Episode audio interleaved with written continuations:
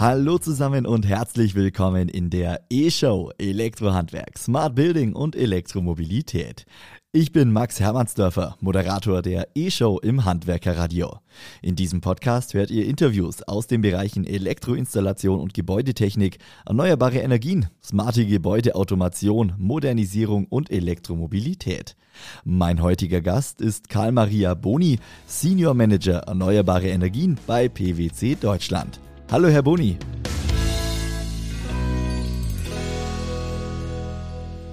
Einen schönen guten Tag, hallo. Herr Boni, zu Beginn äh, stellen Sie sich doch einmal ganz kurz vor, was machen Sie und was macht PwC genau? Ja, also PwC ist eine der größten führenden Wirtschaftsprüfungsgesellschaften der Welt, äh, wird allgemein unter die Big Four äh, ähm, äh, gefasst, ähm, hat auch einen sehr großen Unternehmensberatungsanteil, da bin ich tätig, also im Bereich Advisory und deckt dabei eine relativ große Anzahl von verschiedenen Themenbereichen ab, immer so ein bisschen natürlich mit einem wirtschaftlichen Schwerpunkt.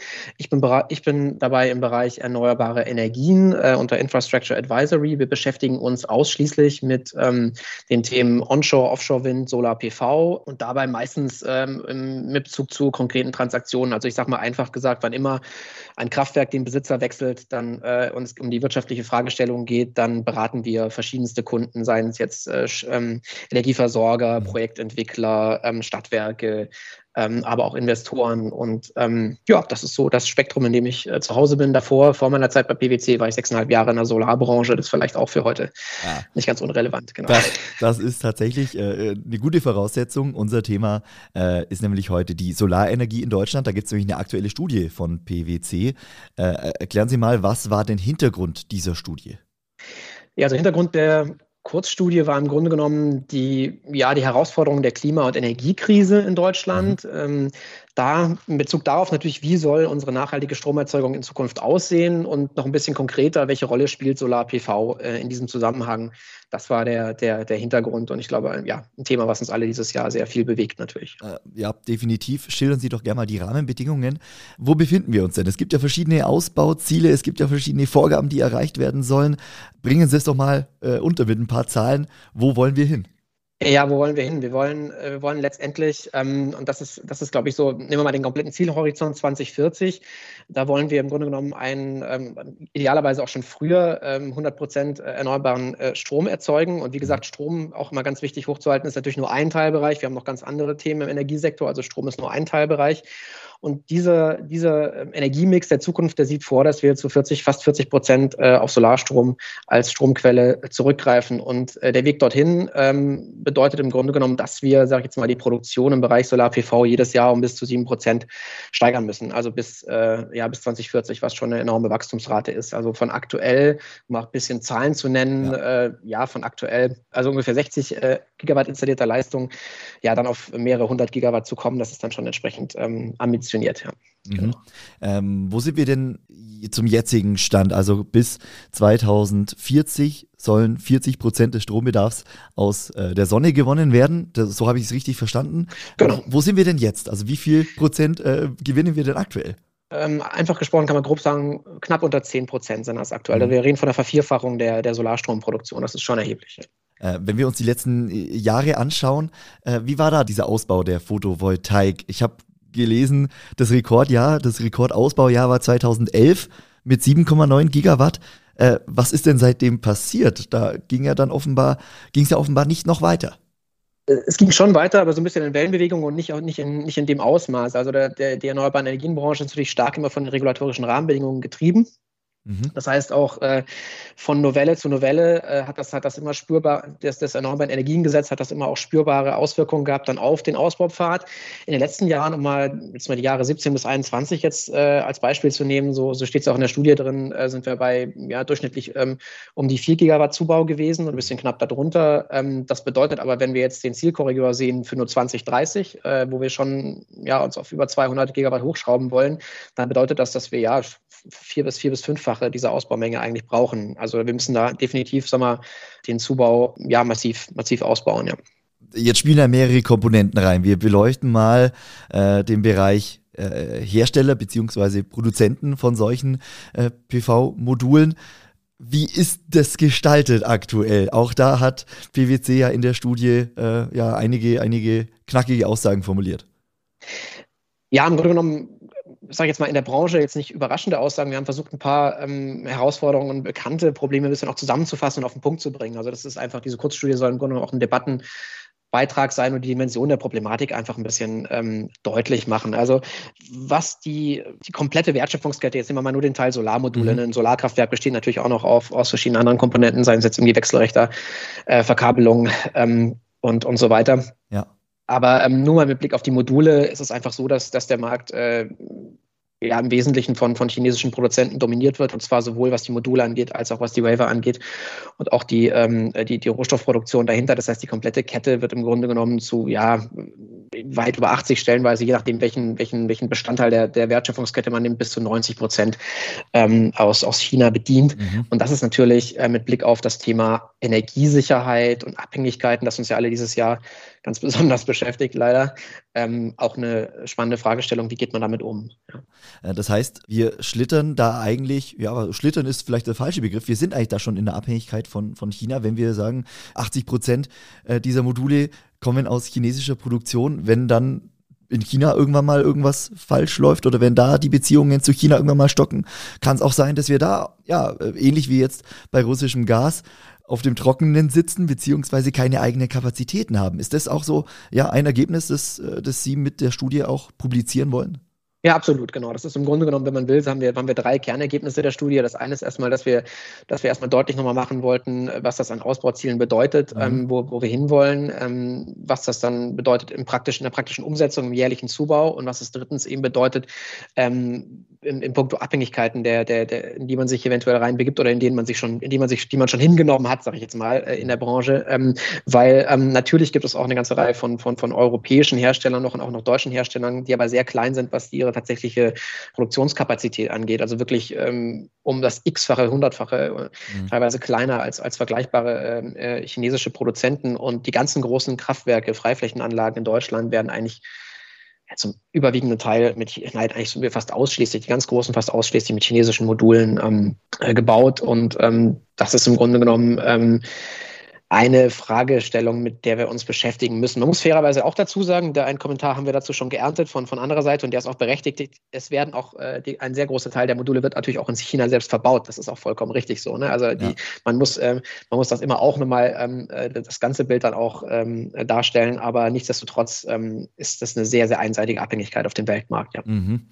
Gibt es dafür eine Erklärung, warum die europäischen Hersteller da so weit hinten dranhängen, dass man wirklich so wenig Produkte aus europäischer Herstellung äh, beziehen kann? Ja, das ist historisch bedingt. Ne? Also die, die, die Solarbranche hat einfach ähm, ja, um 2010, 11, 12 einen Niedergang erlebt, ähm, der viele Faktoren hatte. Ne? Der, der, der war zum einen bedingt natürlich durch den, äh, durch den, durch den Preisdruck, den Wettbewerbsdruck. Ähm, der war aber auch bedingt durch die regulatorischen Rahmenbedingungen. Ähm, man hat sich in diese sicherlich auch, und das ist, was auch wieder ein Thema war, war die Frage auch, wie weit auch da Quersubventionierung äh, der Produzenten auch in China beispielsweise stattgefunden haben. Das sind mhm. alles Dinge, die kann man jetzt nicht äh, eins zu eins so aufschlüsseln. Das waren, waren viele Faktoren, die haben dazu geführt, dass die deutsche Solarbranche einfach massiv Kapazitäten abgebaut hat. Ähm, es gab ja teilweise durchaus den einen oder anderen namhaften äh, Weltmarktführer in dem Bereich mal in den frühen Nullerjahren. Ähm, aber ähm, das hat man komplett aus der Hand gegeben, im Grunde genommen. Ähm, mhm. Und ähm, dadurch, dass man auch mittlerweile sehr standardisierte, hochmechanisierte Prozesse hat, ist das eben auch leicht, sage ich jetzt mal, leicht verlagerbar, sage ich jetzt ja. mal, als, als Produktionsprozess. Ja. Ähm, kann man sich denn trotzdem oder muss man sich auch das Ziel setzen, die europäische Produktion oder auch die deutsche Produktion hochzukurbeln? Sollte das ein Ziel sein oder äh, ja, sagt man, ähm, wir lassen uns oder wir, wir sind einfach von China abhängig, was diesen Bereich anbelangt und hoffen einfach, dass alles gut geht? Oder wie ist da das Mindset? Das Mindset ist schon, äh, die Überlegung anzuregen, ob man nicht große Teile der Wertschöpfungskette zumindest zu einem gewissen Maße wieder zurückholt, um das einfach ein bisschen mehr auszubalancieren. Ja. Weil diese Einseitigkeiten hat man immer auch jetzt gemerkt bei, bei, bei Wertschöpfungsketten in verschiedenen anderen Sektoren auch. Zu einseitige Abhängigkeiten führen dann einfach zu ähm, sehr ja, schwierigen Situationen, wenn es dann mal irgendwie auch, in, sei es außenpolitisch oder auch aus völlig anderen Gründen, ne, das mhm. können, das können auch eine Pandemie ist auch so ein Beispiel, ne, also äh, auch, auch Wertschöpfungsketten sind auch aus, aus Grund der Pandemie zusammengeknickt oder weil der Suezkanal mal verstopft ist. Wir hatten ja alle möglichen Fälle in den letzten zwei Jahren. Insofern spricht vieles dafür, dass man diese, dass man das sich einfach diversifiziert und etwas breiter aufstellt, einfach für die Zukunft, ja. Gibt es da irgendwelche konkreten Bestrebungen? Wissen Sie davon irgendwas, ob, äh, ob was getan wird, um äh, die, die, die Produktion, die heimische Produktion attraktiver zu gestalten oder zumindest die europäische Produktion, wenn man es als Europa sieht? Ja, vielleicht erstmal grundsätzlich zum Thema, ähm, auch zum, zum Kontext der Studie. Also Ziel unserer Studie oder Kurzstudie war es jetzt erstmal ein bisschen die Dimensionen und die Herausforderungen und Chancen zu skizzieren. Wir haben da jetzt selber keine, äh, keine praktischen Lösungsvorschläge eingebaut, weil das ganz bewusst etwas ist, was, was im Dialog mit der Industrie und der Politik geschehen muss. Das muss diskutiert werden. Aber es ist natürlich schon so, dass es eine ganze Reihe, sage ich jetzt mal, von so denkbaren Hebeln gibt. Also ich mhm. nenne jetzt mal das, das, das, das große Beispiel Verbesserung der rechtlichen Rahmenbedingungen. Da ist mit der aktuellen EEG-Novelle äh, schon sehr viel geschehen. Das ist ein sehr wesentlicher Aspekt. Das ganze große Thema Genehmigung Genehmigungsprozesse. Das beschäftigt fairerweise Onshore-Wind noch mehr als PV, aber auch im PV-Bereich ähm, äh, gibt es da sicherlich einiges, was entschlackt werden kann. Man kann aber auch aktiv regionale Wirtschaftsförderung betreiben, ne, dass man eben auch konkret auch wirklich äh, eigene einzelne Produktionsstandorte fördert. Also das sind ganz viele Themen und ich glaube auch sicher spannend äh, für den Bereich Handwerk ist auch das ganze Thema Fachkräfteausbildung, ne, also auch dem Fachkräftemangel zu begegnen, denn ähm, seien es jetzt gerade ähm, Elektrotechniker, Solateure oder so, der, der Bedarf wird auch wahnsinnig steigen. Das heißt, man hat viele Schrauben, an denen man äh, drehen kann und drehen sollte ähm, aus unserer Sicht. Ja. Dann lassen Sie uns doch äh, gleich über diesen Punkt sprechen, darüber, wie der Ausbau denn gelingen kann. Das Handwerk ist da maßgeblich mit beteiligt. Letztendlich sind es Elektroinstallateure, Installateurinnen, ähm, die die äh, PV-Module anbringen müssen, wenn wir über, den, über, über Privatdächer oder auch über Gewerbedächer zum Beispiel sprechen. Äh, kann denn dieser Ausbau überhaupt gelingen? Welche Chancen bieten sich denn dadurch auch für das Handwerk? Also fürs Handwerk, ich finde, man sieht es ja jetzt aktuell schon, jetzt eher aus privaten als aus beruflichen Beispielen, wenn man sich aktuelle Angebote anguckt im handwerklichen Bereich, also die, die was, was, was jetzt irgendwie ähm, Solarinstallationen angeht, kombiniert mit Batterien oder Wärmepumpen und so mhm. das ganze Thema, da sind die Auftragsbücher, glaube ich, relativ gut gefüllt.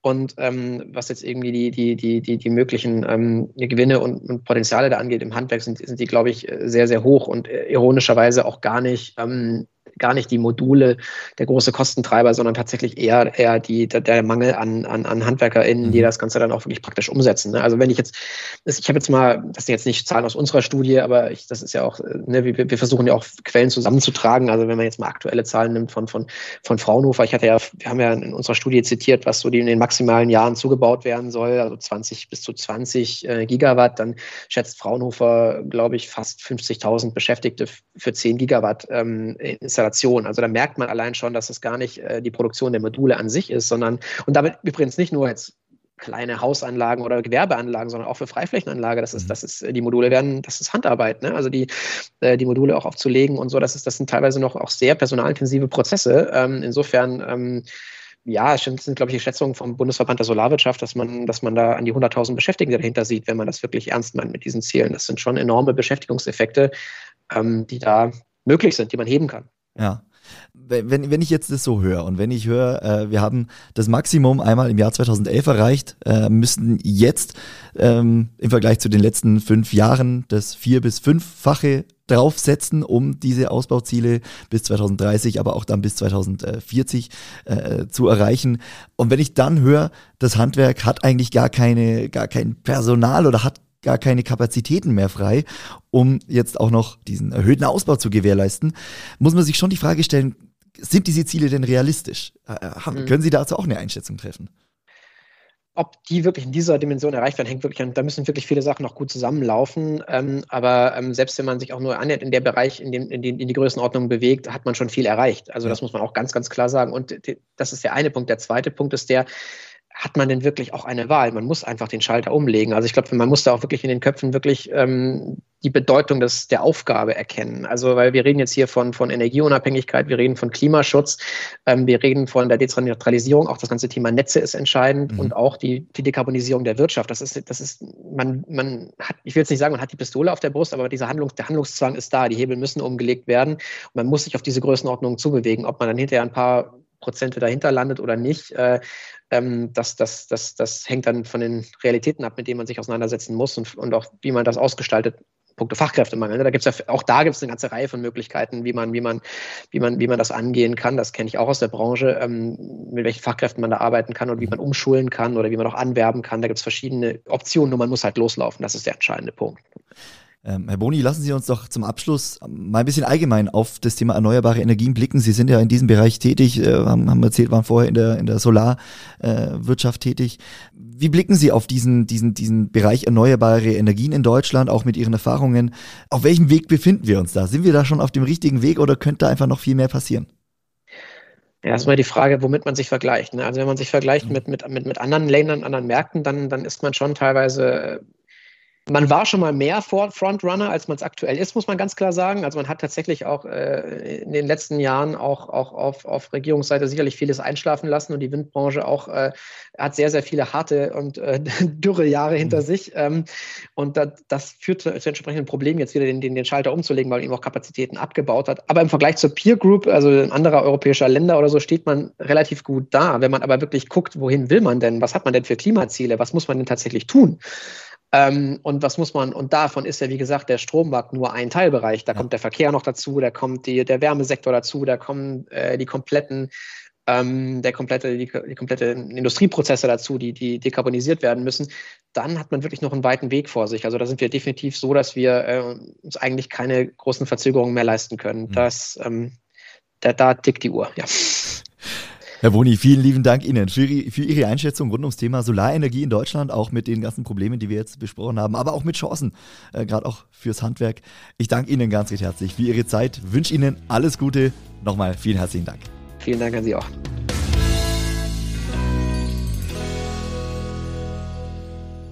Und das war's für heute mit der E-Show Elektrohandwerk, Smart Building und Elektromobilität. Falls euch die Folge gefallen hat, dann lasst gerne ein Abo da, schreibt eine Bewertung oder empfiehlt diesen Podcast weiter. Hört auch gerne mal live bei uns ins Programm rein. Die E-Show läuft beispielsweise immer freitags und sonntags von 14 bis 16 Uhr. Klickt euch rein unter www.handwerker-radio.de oder holt euch unsere kostenlose Handwerker-Radio-App für Smartphone.